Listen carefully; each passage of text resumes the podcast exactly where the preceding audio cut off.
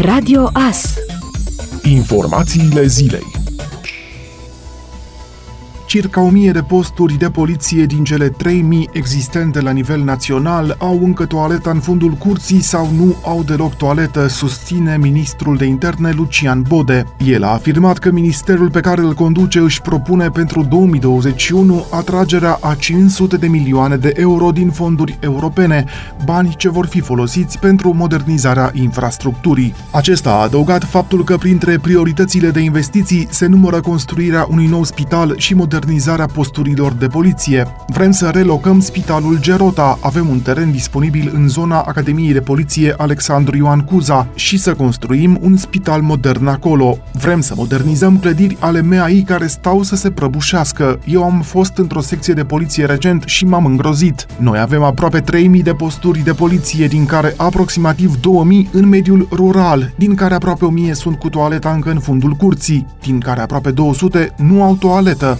Aceasta este realitatea. Noi trebuie să folosim la maxim atât bugetul de stat cât și fondurile europene să modernizăm aceste instituții care trebuie să fie fundamentale pentru statul român, a mai subliniat ministrul de interne. Potrivit acestuia, actualmente 76% din bugetul MEAI merge către plata salariilor celor 129.000 de angajați și către cei peste 87.000 de pensionari.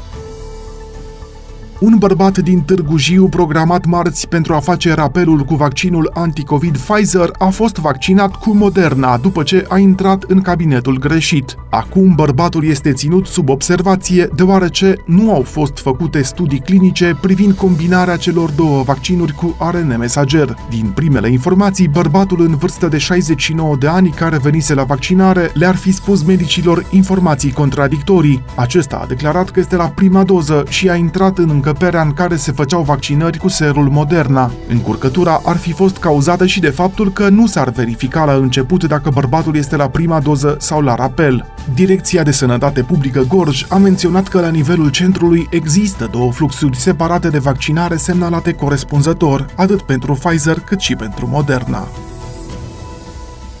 Vicepremierul Kelemen Hunor spune că bugetarii vor avea aceleași venituri anul acesta, dar că sporurile pe care le primesc angajații la stat urmează să fie analizate. El a dat exemplul sporului de risc pentru cei care lucrează pe computer, care, în opinia sa, ar trebui eliminat, pentru că acum toată lumea lucrează la calculator. Există un spor de risc când lucrezi la calculator. Nu cred că trebuie păstrat, pentru că toată lumea lucrează la calculator. În secolul 21, să spui că este un risc să lucrezi la calculator, atunci aruncă și telefonul mobil la gunoi și să nu mai deschizi computerul. Nu se poate, nu cred că există un astfel de risc, a adăugat Kelemen Hunor. El a precizat că în 2021 veniturile nu vor fi mai mici în sectorul bugetar, vor fi la nivelul anului 2020. Și vicepremierul Dan Barna a spus că sporul pentru cei care lucrează la calculator ar trebui eliminat. Declarațiile vin în contextul în care fostul ministru al muncii, Violeta Alexandru, a făcut făcut public un centralizator al sporurilor din domeniul bugetar. Aceasta spune că a identificat până acum șapte domenii, între care învățământ, sănătate, ordine publică sau administrație și peste 50 de tipuri de sporuri, de la spor pentru periculositate sau supra-solicitare neuropsihică până la munca în ture și spor de consemn la domiciliu.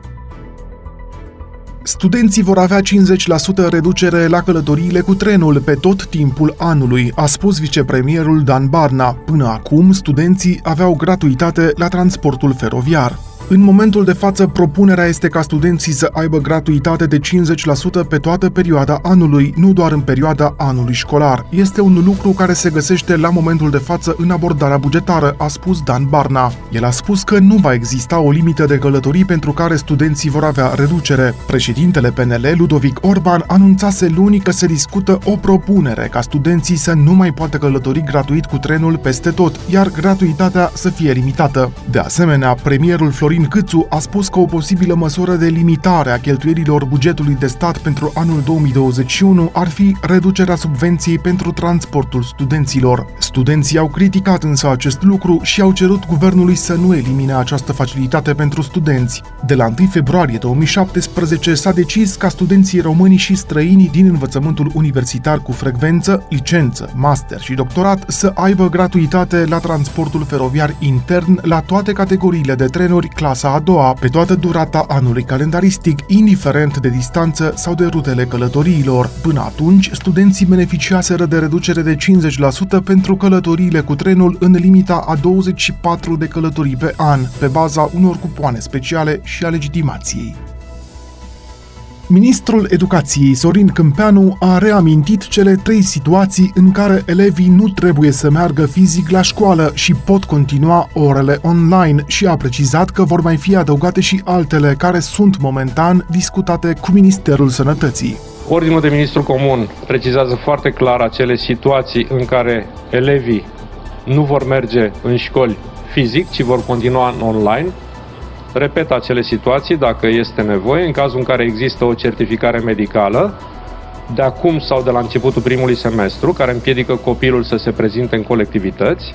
Al doilea caz, în cazul în care există în familia cu care locuiește elevul persoane vulnerabile, situație care de asemenea trebuie certificată. Și al treilea caz, situația în care elevul prezintă simptome, acest lucru nu mai trebuie certificat pentru că simptomele apar când apar, caz în care, de asemenea, elevul poate să nu se prezinte la școală, școlile știind că nu trebuie să pună absențe în aceste situații.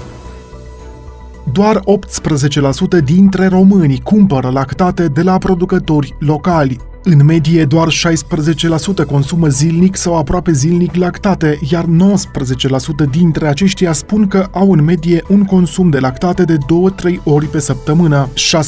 6% dintre românii spun că nu consumă niciodată produse lactate. Produsul evitat în cea mai mare măsură este margarina. 30% declară că nu mănâncă niciodată acest produs. Cei mai în vârstă, persoanele peste 60 de ani, sunt cei care spun în cea mai mare măsură că nu preferă margarina. Aproape aproape jumătate au selectat această opțiune. Când vine vorba de categorii de produse preferate de români, pe primul loc se află laptele, consumat zilnic de o treime dintre români. Alte produse incluse în alimentația zilnică sunt iaurtul sau produsele de tip sana, chefir sau lapte bătut, untul și brânza telemea. Studiul realizat și-a propus să investigheze și schimbările aduse de pandemie în ceea ce privește criteriile de alegere a produselor lactate. Pentru 60% dintre aceștia, noul context nu a adus schimbări în comportamentele lor de achiziție. Ei declară că în continuare cumpără aceleași produse lactate ca înainte de izbucnirea pandemiei. Restul de 40% declară că au avut loc niște schimbări. 36% spun că, pe lângă produsele pe care le cumpărau și înainte, adaugă în coș și produse pe care le consideră mai sănătoase, iar 4% declară că acum cumpără alte produse decât înainte, produse considerate a fi mai sănătoase. Ascultați Radio Astărnăveni